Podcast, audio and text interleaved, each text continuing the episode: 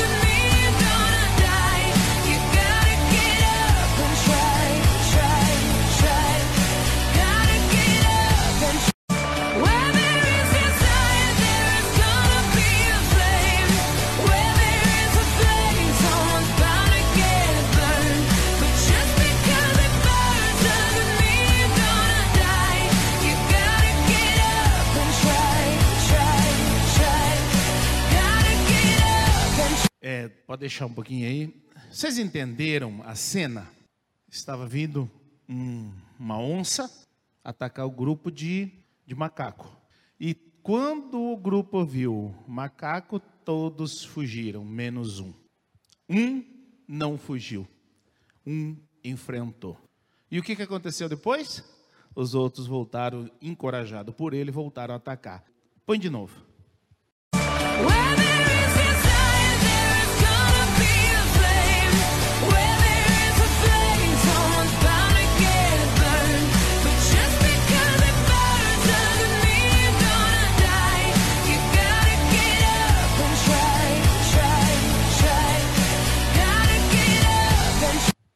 A legenda é: líderes se comportam diferente da maioria. Se seus comporta... São seus comportamentos que te diferenciam da multidão. Pode acender as luzes. E é sobre isso que eu quero falar um pouquinho hoje. As lições do macaco. Quero falar um pouquinho para vocês hoje. E por que que eu quero falar sobre isso aqui? É o primeiro dia que nós estamos reunidos aqui. Com, com os departamentos, em dois mil e vinte e quatro. Por que que eu estou trazendo isso? Então, eu coloquei aqui, ó. Eu nunca falei de maneira clara e aberta como vou falar hoje. Espero que vocês entendam é, o que será dito, pois no ano passado, Deus nos deu muitos avisos que haviam pessoas falando de mim e da nossa liderança, mostrando que haveria punições para os tais que assim estão agindo. Não desejo que nenhum membro desta igreja seja punido por desonrar seus pastores e líderes, mas também não desejo que a obra de Deus seja prejudicada por quem não tem compromisso nem responsabilidade com a obra de Deus. O que vou falar, Deus me orientou numa madrugada dessas. Ano passado, por Quatro oportunidades no ano, Deus mandou avisar a igreja que tinha gente falando mal de mim. Por quatro vezes. E nas últimas duas vezes que Deus mandou falar, Deus falou que haveria punição. Nas últimas duas. As duas primeiras, Deus não falou que haveria punição. Porém, nas últimas duas, Deus falou que haveria punição.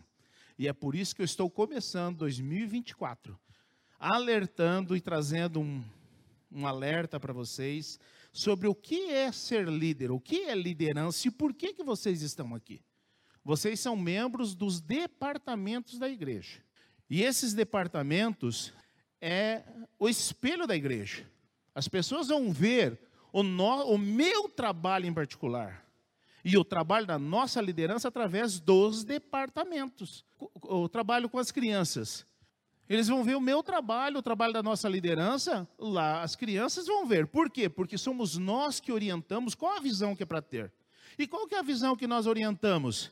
Respeite, trate bem, com amor, dê o melhor. Sempre isso que nós tratamos, é sempre isso que nós falamos. Então é por isso que eu estou começando o ano para que não haja punição. Porque Deus falou que terá. E eu quero ler um texto. Números capítulo dezesseis, verso um em diante, diz assim: E Corá, filho de Izar, filho de Coate, filho de Levi, tomou consigo Adatã e a Abirão, filhos de Eliabe, e Aon, filho de Pelete, filhos de Rubens, e eles se insurgiram contra Moisés.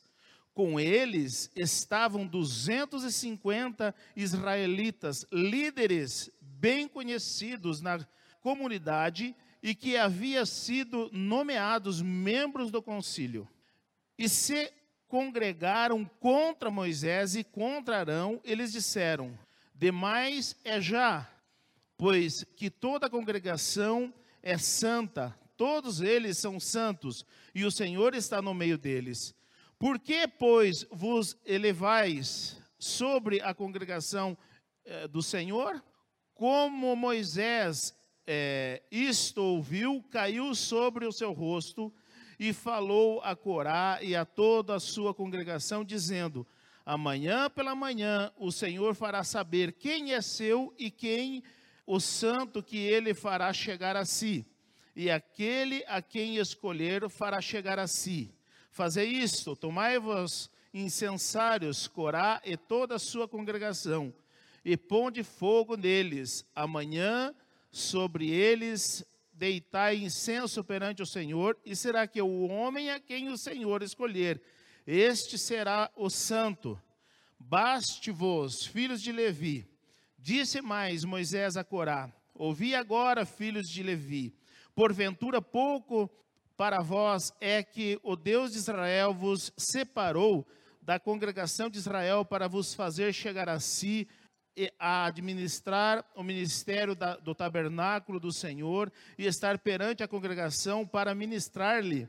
E te fez chegar a todos os teus irmãos, os filhos de Levi, contigo. Ainda também procurais o sacerdócio?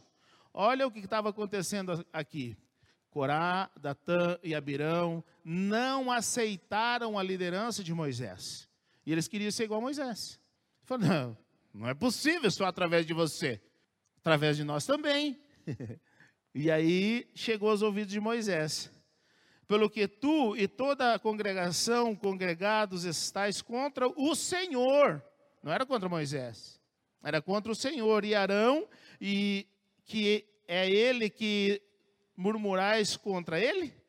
E Moisés enviou a chamar a Datã e Abirão, filhos de Eliabe, porém eles disseram: não subiremos, rebeldia.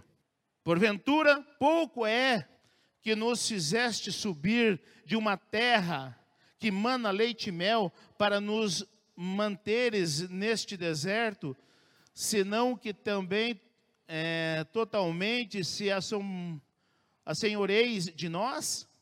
Nem tampouco nos trouxeste a uma terra que mana leite e mel, nem nos deste campos e vinhas em herança. Porventura arrancais os olhos a estes homens? Não subiremos. Então Moisés irou-se muito e disse, e disse ao Senhor: não atentes para a sua oferta, nenhum só jumento tomei, tomei deles, nem a nenhum deles fiz mal. Disse mais Moisés a Corá: tu e toda a tua congregação, ponde-vos perante o Senhor, tu e eles, e Arão amanhã, e tomai cada um o seu incensário, e neles ponde incenso, e trazei cada um o seu incensário perante o Senhor, duzentos e cinquenta incensários, também tu e Arão, cada qual o seu incensário. Tomaram, pois, cada qual o seu incensário, e neles puseram fogo, e neles deitaram incenso, e se puseram perante a porta de, da tenda da congregação com Moisés e Arão. E Corá fez ajuntar contra eles toda a congregação à porta da tenda da congregação. Então a glória do Senhor apareceu a toda a congregação.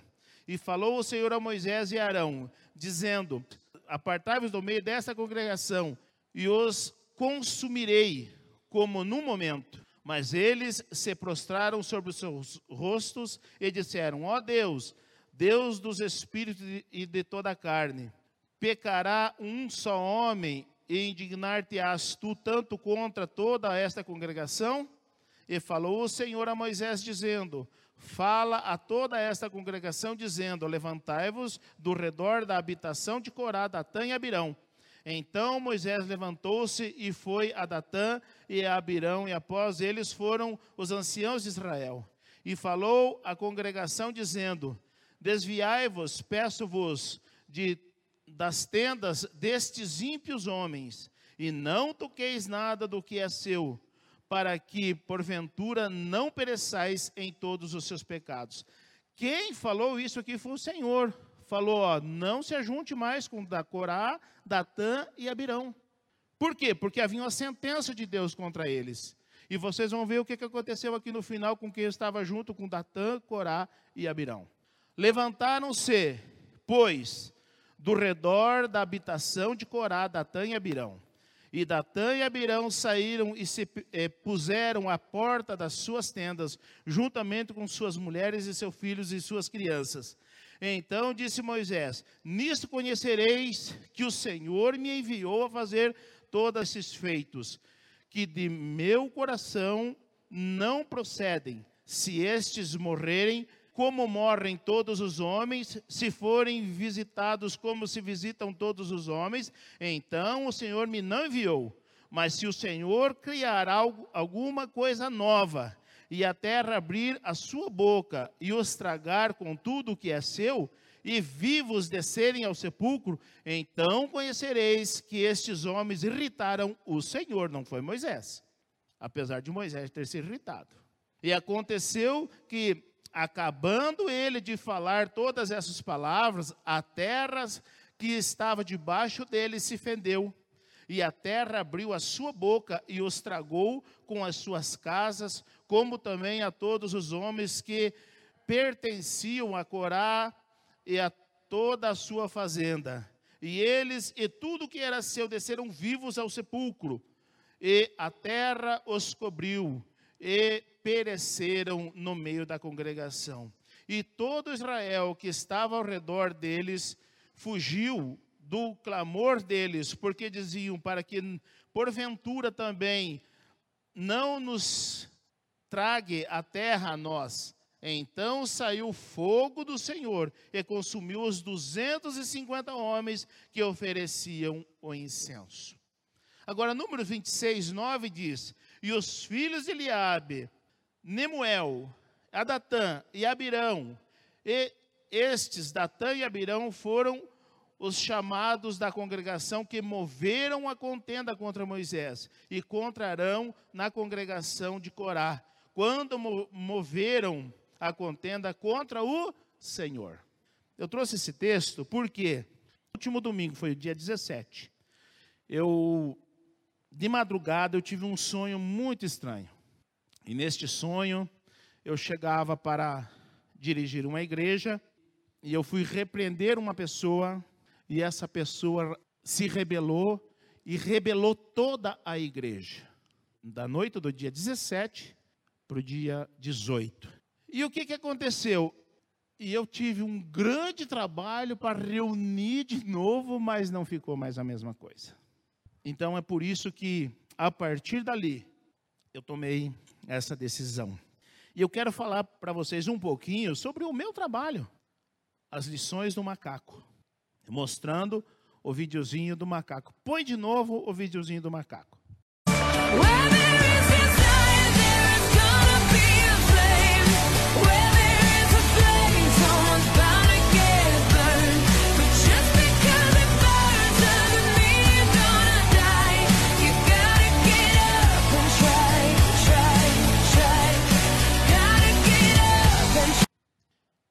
E com esse videozinho, eu quero falar algumas coisinhas aqui sobre a liderança, ou sobre o meu trabalho em particular, e o trabalho da liderança dessa igreja. Líder não pensa só em si, pensa no que é melhor para o grupo. E isso, é, eu penso assim. E eu estou ilustrando com o macaquinho lá. Todo o grupo estava fugindo e ele foi e enfrentou a onça. E aí os outros, os outros macacos vieram enfrentar a onça também junto com ele. Então o líder não pensa em si, o macaco líder arriscou a sua vida para defender o grupo. Por quê? Porque o pastor, eu, vou falar de mim, eu não penso primeiro em mim. Eu penso primeiro em vocês. Eu penso primeiro na igreja. Eu não penso em mim, assim como eu não penso primeiro em mim, eu penso primeiro na minha família, na minha esposa, nos meus filhos, nas minhas noras, no meu neto. Eu sou assim. Então, o líder, vocês precisam saber como é a cabeça de um líder. E é isso que eu estou passando para vocês, eu nunca falei isso para vocês. Binho, Érica, Noel, Nair, Fernando, Margarete, que estão aqui desde o início. Eu falei como funciona a minha cabeça alguma vez aqui já em reunião assim? E aí, Noel, você já ouviu falando isso? É a primeira vez que eu estou fazendo isso, dada a seriedade que é a coisa. E eu estou trazendo nos, na, na, na, nos estudos de quinta-feira, eu estou trazendo coisas aqui de quem eu sou, nos estudos de quinta-feira. Quem está vindo em quinta-feira está pegando exatamente isso, que eu também nunca fiz, estou fazendo. Então, o pastor não pensa em si, pensa na igreja. O líder não pensa primeiro em si, pensa primeiro nos liderados. Por quê? Porque nós temos o nosso maior exemplo, que é Jesus Cristo. Mateus, no capítulo vinte e seis, do trinta e um, diz assim: Então Jesus lhe disse, todos vós, esta noite, vos escandalizareis em mim. Jesus estava falando da sua morte. E ele disse para os seus discípulos, vocês vão achar motivo de tropeço em mim essa noite. Quer dizer, mesmo eu não dando motivo, vocês vão achar um motivo. Mas ele deixou de fazer o que ele tinha que fazer? Não deixou. Porque a missão é maior do que a repercussão. A missão é maior. Então, Jesus estava é, falando para os seus discípulos, ó, eu vou morrer, porque os discípulos acharam que ele, que ele não morreria, ele ia reinar em Israel. Os discípulos achavam que ele ia é, libertar eles do, da tirania que eles viviam.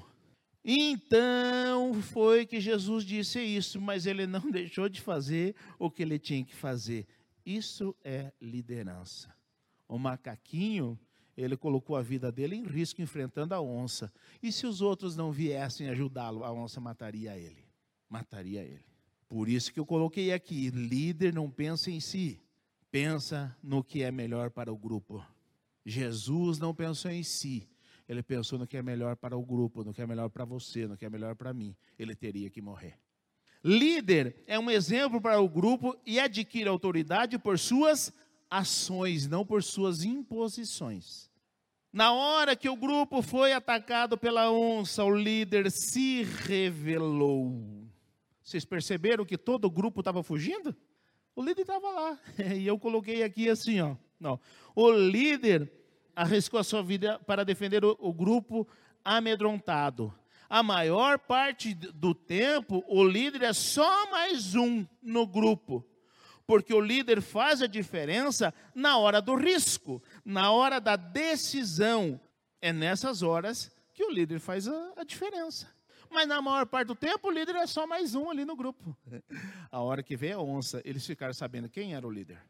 Na hora que veio a onça. E é assim. Liderança é assim. Pastor é assim. Então, eu sou assim. Líder não deve sentir necessidade de ser notado, sob pena de perder sua autoridade. Não é o líder que chama atenção para si. São seus atos. Quem tem necessidade de ser notado, não é líder, é mercenário. O líder não pode querer tapete vermelho. O líder não pode querer honrarias. Não pode estar no seu coração isso. E eu vou falar para vocês, essa igreja sabe honrar a liderança, sabe me honrar. Essa igreja sabe sim. E eu vou falar para vocês, nesse último meu aniversário, eu não sabia de nada. Eu cheguei aqui, eu não percebi. Eu cheguei aqui, eu não percebi que estava alguma coisa montada e eu não percebi. Por quê? Porque eu não esperava. Eu não esperava. Então, eu, eu cheguei assim, normal, e eu demorou para cair a ficha que tinha alguma coisa ali especial. Eu não tinha percebido. Nós não podemos esperar isso, porque na maior parte do tempo, o líder é só mais um. O macaco líder estava ali no meio de todo mundo. Quando chegou a onça que ele se revelou, é isso. Líder não toma decisões comuns. Mateus vinte e seis, trinta e um, diz assim: ferirei o pastor e as ovelhas se dispersarão. Parte B. Até a sua morte, os próprios discípulos não tinham, eh, ainda tinham dúvidas de quem realmente Jesus era. Mas depois da sua ressurreição, ninguém mais duvidava de quem Jesus era. Onde que a gente vê isso? João catorze, João catorze, o texto de João catorze, a partir do quatro, o, Jesus estava dizendo, ah, agora vocês sabem, né, porque Jesus já tinha se revelado, vocês sabem é, é, o caminho, né, olha lá, mesmo vós sabeis para onde eu vou e conheceis o caminho. Disse-lhe Tomé, Senhor, nós não sabemos para onde vais, como podemos saber o caminho? Eles conheciam Jesus mesmo? Eles tinham dúvida ainda, como? Senhor, para onde você vai? É, seis.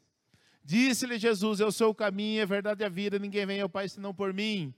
Se vós me conhecesseis a mim, também conhecerias a meu Pai. E já de, desde agora o conheceis e o tendes visto. Jesus se revelou e disse, não, agora vocês me conhecem, né? Você me conhece e tem visto, filho, meu Pai. Por quê?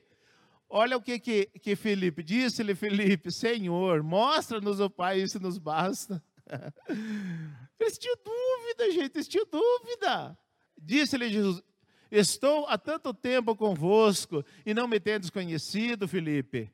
Quem me vê a mim, vê o Pai. Como dizes tu, mostra-nos o Pai.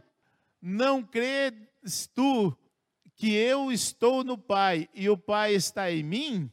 As palavras que eu vos digo, não as digo de mim mesmo, mas o Pai que está em mim é quem faz as obras. Crede-me que estou no Pai e o Pai em mim. Crede-me, ao menos por causa das mesmas obras. Na verdade, na verdade vos digo, que aquele que crê em mim também fará as obras que eu faço, e as fará maiores do que estas, porque eu vou para meu Pai. Jesus estava se revelando aos discípulos, mas ele traz um conforto aos discípulos. Ó, oh, as obras que eu faço, vocês também vão fazer. As obras que eu faço, vocês também vão fazer. É um consolo para os discípulos. Foi um consolo. Mas os discípulos realmente só foram conhecer quem Jesus era, foi depois da ressurreição. Havia dúvidas. O líder, ele adquire autoridade por seus atos. Ele disse que iria morrer e morreu. Ele disse que iria ressuscitar e ressuscitou. Então não é a meras palavras que condicionam a autoridade de um líder. São seus atos, são seus feitos. Líder também é um incentivador. Voltando no macaco. Todos do grupo começaram a fugir quando viram a onça. Mas quando o líder enfrentou a onça, todos voltaram para enfrentar o perigo. Líder é aquele que une pessoas em torno de um mesmo propósito. Se o líder não enfrentasse o problema, certamente o grupo perderia um dos seus membros. Poderia ser qualquer um deles. Por que que esse grupo não perdeu nenhum dos seus membros? Porque se uniu. E por que que o grupo se uniu? Porque o pastor macaco enfrentou a onça. Se o pastor macaco não enfrentasse a onça, a onça todos estariam fugindo e seria pegado um e servido de comida para a onça e os outros fugiriam. É isso.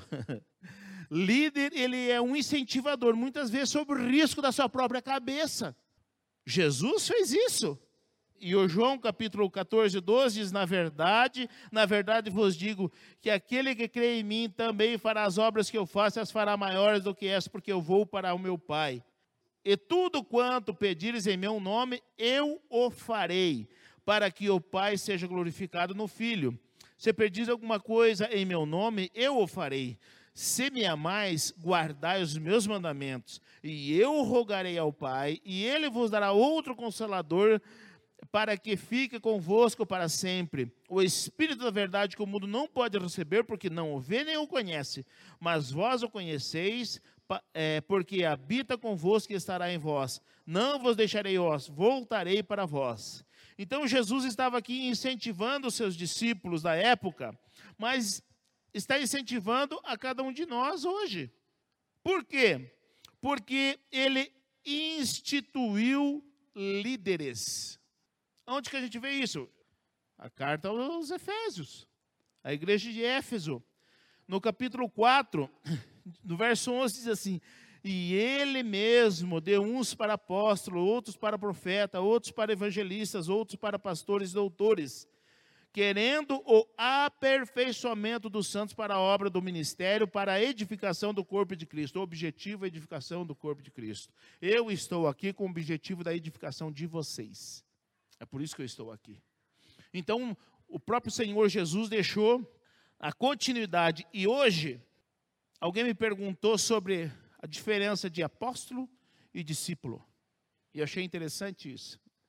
E de uma maneira muito simples, eu respondi assim: discípulo é aquele que segue, e apóstolo é aquele que tem um chamado específico.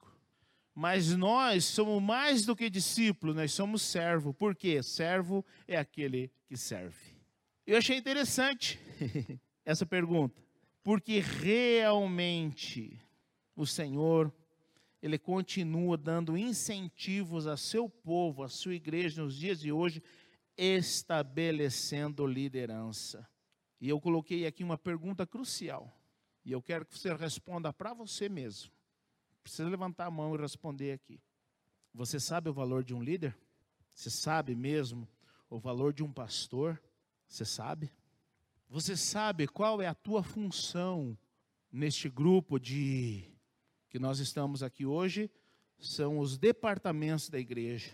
Você sabe qual que é a tua função trabalhando nos departamentos da igreja? Você sabe? Você sabe mesmo? Então responda para você, porque você vai precisar saber. Cada um de vocês precisa saber qual que é a tua função. Cada um de vocês vai, vai precisar saber qual que é o meu valor. Vocês vão precisar saber o valor da Érica, do Binho, do Noel, do Rafael, da Juliana, da pastora Margarete, do Fernando, que foram as pessoas que pagaram um alto preço para começar esse trabalho aqui. Vocês não têm ideia. O Binho, no início desse trabalho, quase morreu num acidente de carro.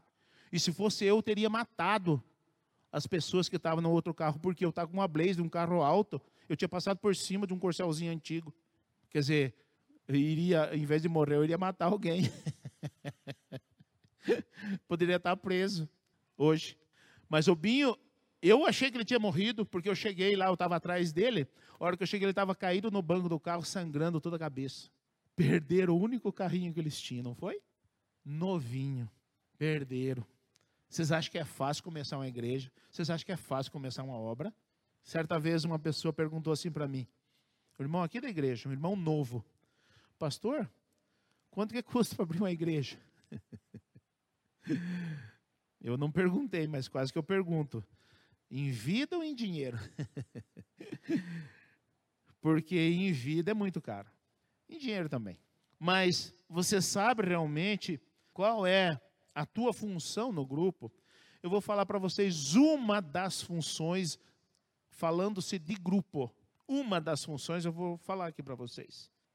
Uma das tuas funções no grupo é defender a liderança, para que a obra de Deus não seja prejudicada. Pois defendendo o líder, você investe na tua própria segurança. Mas se você não defender o líder, você também está atacando a liderança.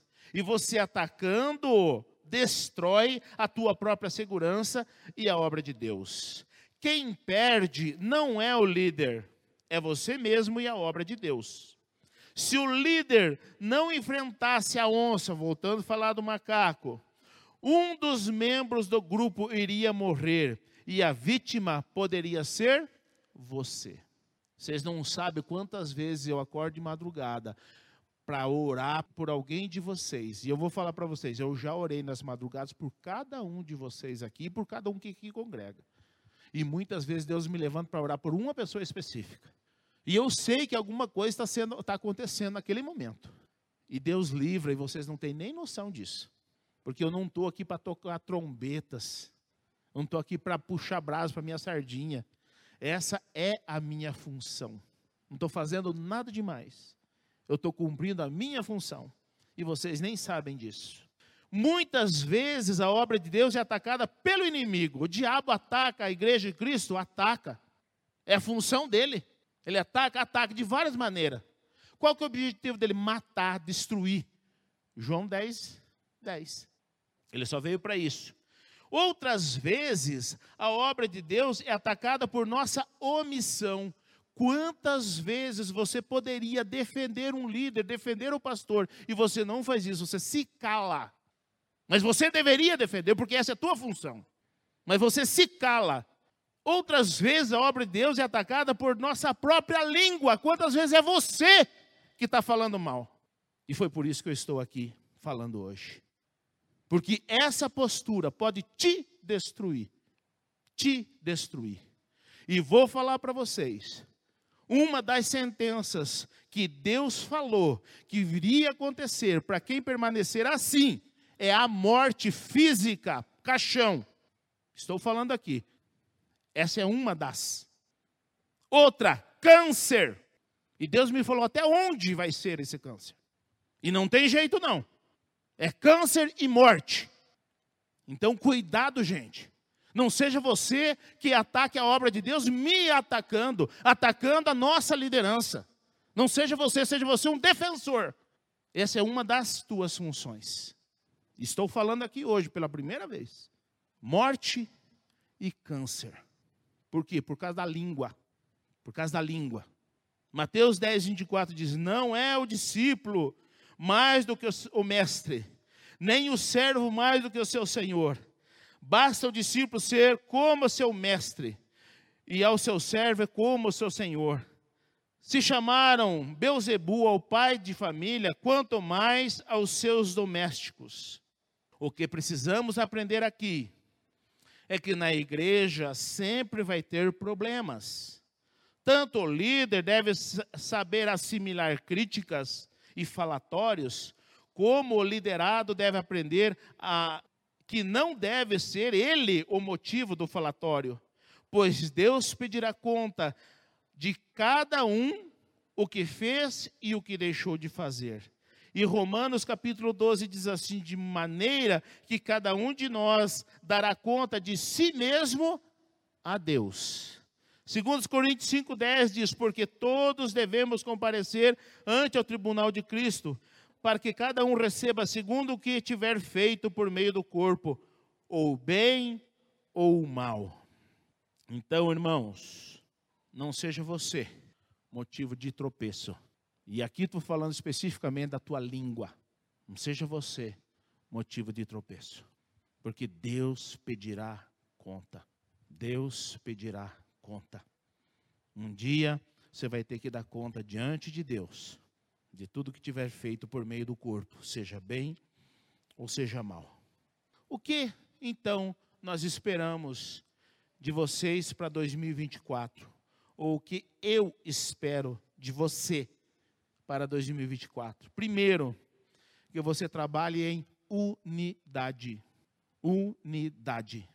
Eu ouvi esses dias alguém, alguém me falou, não lembro quem, sobre a diferença de união e de unidade. E eu achei interessante porque ele citou batata, batata, é, batatinha. Todas as batatinhas em um, em um tabuleiro, eles estão em união. Agora o purê está em unidade. Achei interessante. Achei interessante isso. É isso que eu espero, que nós sejamos um, como o purê. Todos nós somos uma batata. Mas no purê não sabe mais quem é quem. É isso que eu espero de vocês, porque, como diziam os mosqueteiros, né, um por todos e todos por um. Os mosqueteiros diziam isso. As pessoas precisam ver em você o meu reflexo. E isso é motivo de honra e orgulho. Hebreus, é, no capítulo treze. Vocês devem imitar a fé minha. Isso não é feio, não é errado, isso é honroso. Ah, olha lá o pastorzinho Isaiazinho. Isso é honroso, gente. Não é, não é denegrir, não. Isso aí é honroso. É igual um, um, um filho, que, quando é comparado, olha lá o Isaiazinho pro, pro, pro Fernando. Isso é honroso para ele, isso não é feio para ele. Isso é honroso. Porque isso é sinal que ele tem raízes fortes. E assim são vocês. Quando vocês fizerem as coisas me imitando, isso mostra que a igreja é forte. Que o trabalho é forte, eficaz. Então, um por todos, todos por um. As pessoas precisam ver em você o meu reflexo. Somente assim seremos uma boa equipe. Se você faz parte dessa equipe, não seja um tumultuador se opondo ao meu trabalho. Então, muitas vezes as pessoas, em vez de ajudar, atrapalham. E eu não tenho, não tenho nenhum problema em cortar pessoas. Nenhum problema, quando necessário. Por quê? Porque o, o, o que conta é a obra de Deus. A obra de Deus está acima de mim. Eu posso, eu, eu posso amar você, mas se precisar cortar, eu vou cortar, mesmo amando. Porque eu amo mais Deus. Minha responsabilidade é muito maior com Deus, que um dia eu darei conta. Tiago diz assim, ó. Se alguém entre vós cuida de ser religioso e não refreia a sua língua, antes engana o seu coração, e, sua, e a religião deste é vã. Religioso, quanto mais fé. Se para religioso exige refrear a língua, quanto mais para servir a Deus. Então nós precisamos tomar esse cuidado. Então eu espero de vocês unidade. Sejam um comigo. Não se opõem, não. Não faça oposição, não queira, não fale mal, porque isso pode custar caro para você, para a obra e para a obra de Deus. Sabe por quê, gente? Ó, se você fala mal de mim, as pessoas verão em mim que aquilo que você está falando não corresponde com a verdade. Porque eu não vou falhar porque você está falando. Eu vou continuar sendo eu. Eu vou continuar agindo da mesma maneira. E mais cedo ou mais tarde as pessoas vão ver que aquilo que você falou é mentira. E aí, quem que vai cair em descrédito? Não vai ser eu, vai ser você. Se você falar mal da liderança, falar mal da Érica, as pessoas vão uma hora, porque não, quem não conhece pode até acreditar no primeiro momento, mas um dia vai ver que a Érica não é daquele jeito, não. Então, eu espero de você unidade, como o purê. Depois eu espero de você cumplicidade. E eu achei interessantíssimo o texto de Rute que diz assim, disse, porém, Rute... Não me instes que, para que te abandone e deixe de seguir-te, porque onde quer que tu fores, irei eu. E onde quer que pousares, ali pousarei eu. O teu povo é o meu povo, o teu Deus é o meu Deus. Coloquei aqui, saiba que o que você faz é extremamente importante para o bom andamento do trabalho ou para um desequilíbrio do trabalho. Se você contribuir, Deus está vendo. Mas se você prejudicar, Deus também está vendo. Olha o que disse Rute para Noemi. Eles estavam vivendo um momento turbulento. E a órfã abandonou Noemi. Mas a Rute não. Então, o porquê? Porque Rute tinha cumplicidade com Noemi. É isso que nós precisamos ter um com o outro. E eu falo para vocês, ninguém ouse falar no nome de qualquer um de vocês aí da igreja, eu não admito isso. E vou falar para vocês, eu já fui ter com pastores aqui da cidade por causa de vocês aqui. Porque eu não admito que ninguém, ninguém toque no nome de vocês, se alguém tem que corrigir sou eu. Não é pastores de fora não, não é líderes de fora não. Se alguém tem que corrigir, sou eu que vou corrigir. Por quê? Porque eu vou corrigir com amor se necessário. As pessoas não têm amor, eles tratam com truculência. Mas nós precisamos ter cumplicidade um com o outro. E é isso que eu espero de você, cumplicidade. Não seja você o falador. Porque se você fizer o que é bom, Deus está vendo. Mas se você fizer o que é mal, Deus também está vendo. O que, que eu espero de você? Eu espero amor. Para que vocês vivam o amor de Deus, o amor de uns para com os outros. João quinze diz assim, treze. Ninguém tem maior do, amor do que este, de dar a alguém a sua vida pelos seus amigos. A proposta de Jesus é, pague o preço você, mas não denigra teu irmão. Essa é a proposta de Jesus para nós. Então o amor, muitas vezes, ele é, ele é capaz de pagar o preço, de se expor, de perder momentaneamente. E é isso que eu espero de vocês, que vocês me amem, que vocês se amem, porque o amor, Romanos doze diz, não pode ser fingido, só de palavras. O amor é atitude. O que, que eu espero de vocês? A amizade. Só que, olha o que, que diz aqui, ó, João quinze, catorze, vós sereis meus amigos, se fizeres o que eu vos mando. Apesar de sermos iguais, existe uma visão que precisa ser cumprida à risca, se quisermos nos manter unidos. Admitindo ou não, existe uma hierarquia estabelecida por Deus. Olha o que, que Jesus disse. Vós sereis meus amigos, se fizerdes o que eu vos... Ah, ele não diz peço, né? O que, que ele diz? Mando. Quem manda? Está acima, abaixo ou igual? Hierarquicamente, hein? Acima. Então existe uma hierarquia no reino de Deus, querendo ou não, admitindo ou não. Vós sereis meus amigos, mas Jesus queria ser amigo, mas ser reconhecido como Senhor. É isso, e eu coloquei aqui, ó, Mateus dez, vinte e quatro diz assim, não é o discípulo mais do que o mestre, nem o servo mais do que o seu senhor, basta ao discípulo ser como seu mestre e, e ao servo como seu senhor, se chamar o Beelzebu ao pai de família, quanto mais aos domésticos. Você sabe a quem você deve se submeter? Ou você é daqueles que não se submete a homens? Porque tem muitos crentes dizendo, é, não me submeta a homem, só a Deus. Será? Então, cuidado. Uma visão distorcida pode destruir um grupo. Quando você se deparar com uma visão que pode enfraquecer o grupo, você tem o dever de repreendê-lo, pois mais do que o líder ser afetado, é a obra de Deus que pode ser colocada em risco. Agora eu pergunto para vocês, não precisa responder, responda para você mesmo. Você tem dúvida de que foi Deus que me enviou para este lugar e para esta cidade? Você tem alguma dúvida? Fazem dezessete anos. Você tem alguma dúvida de, de que foi Deus que me enviou para cá e é Deus que me usa aqui? Vocês têm alguma dúvida que a liderança que aqui foi colocada, foi colocada por Deus e não por mim? Vocês têm alguma dúvida disso? Se você tem alguma dúvida, busque em Deus e se conserte. Ou então, me ajude a realizar a obra de Deus. Não lute contra mim. Não fale mal de mim. Ou da liderança, ou da minha família, lute contra os faladores, pois são agentes do diabo no meio da igreja. Os faladores são agentes do diabo e não de Deus. São inimigos e não amigos. São inimigos e não irmãos.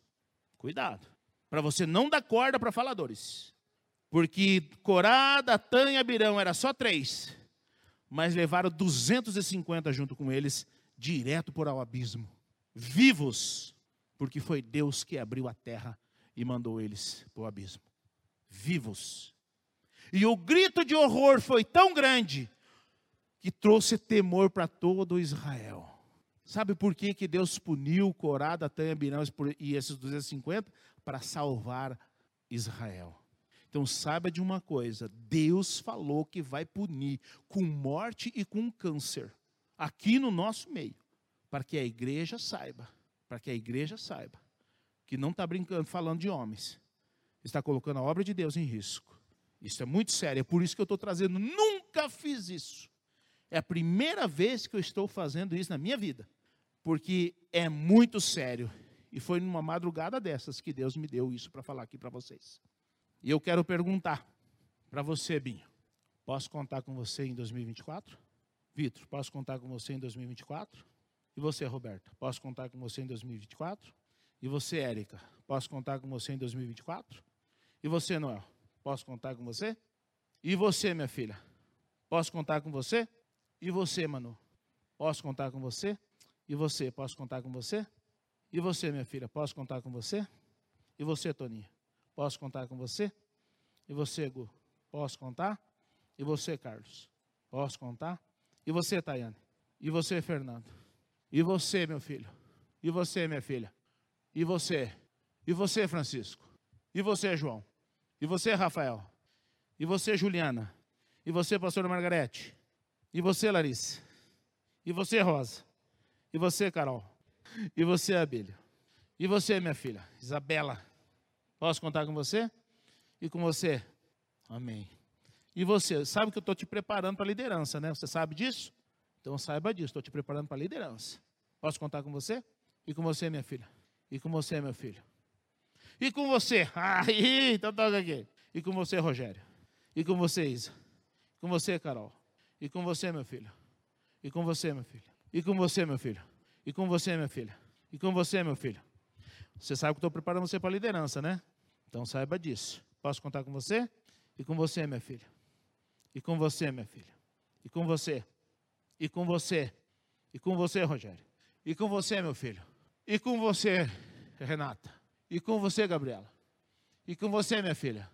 E com você, Nilson. E com você.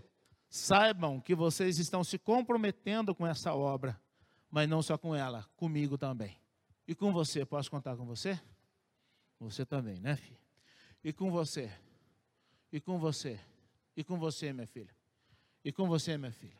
O trabalho de cada um de vocês é imprescindível para esta obra e é imprescindível para mim.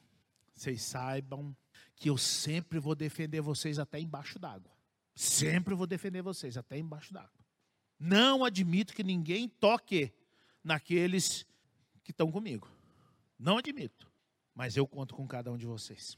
E que nesse ano de dois mil e vinte e quatro, qualquer aresta de falatório seja sepultado hoje, porque não é contra mim não, gente, não é contra a liderança não, não é contra a minha família não, é contra Deus, chegou até Deus. Essa é a seriedade dessa reunião de hoje, que dois mil e vinte e quatro, Deus seja louvado neste lugar, Deus seja adorado aqui em nosso meio, e vai mudar algumas coisinhas aqui, vai mudar algumas coisinhas, e a, e a primeira reunião que eu vou fazer vai ser com o grupo de louvor e de mídia. Vai mudar algumas coisinhas nesse negócio de mídia aqui também. Sabe por quê? Aqui não é show. O pessoal da mídia, fantástico vocês, viu? O que vocês estão fazendo, fantástico. Mas não é essa a visão. Vocês estão fazendo um trabalho fantástico. A letra passando ali, umas, uns pés andando por ali, uma água caindo. Não é esse o objetivo. Vai sair daí, é só letra só. Ficou lindo como show, não como adoração. Nós viemos aqui para adorar a Deus. Mas admiro o trabalho de vocês. Não estou denegrindo o trabalho de vocês. Só que não é essa a visão. Perfeito o trabalho de vocês. Mas não é essa a visão. Então nós vamos... Algumas coisinhas nós temos para tratar com o grupo de louvor, com o grupo de mídia. A próxima reunião que nós teremos é com vocês. Tá bom? Vamos colocar de pé. Senhor, passei aqui o que o Senhor colocou no meu coração. E te agradeço, Senhor, por ter conseguido transmitir fielmente aquilo que me propus em fazer. Que o Senhor esteja, Senhor, trabalhando na minha vida, no meu coração e no coração de cada irmão aqui, para que a tua obra cresça. Eu te agradeço, Senhor, em teu nome. Amém. Está encerrado. Deus os abençoe.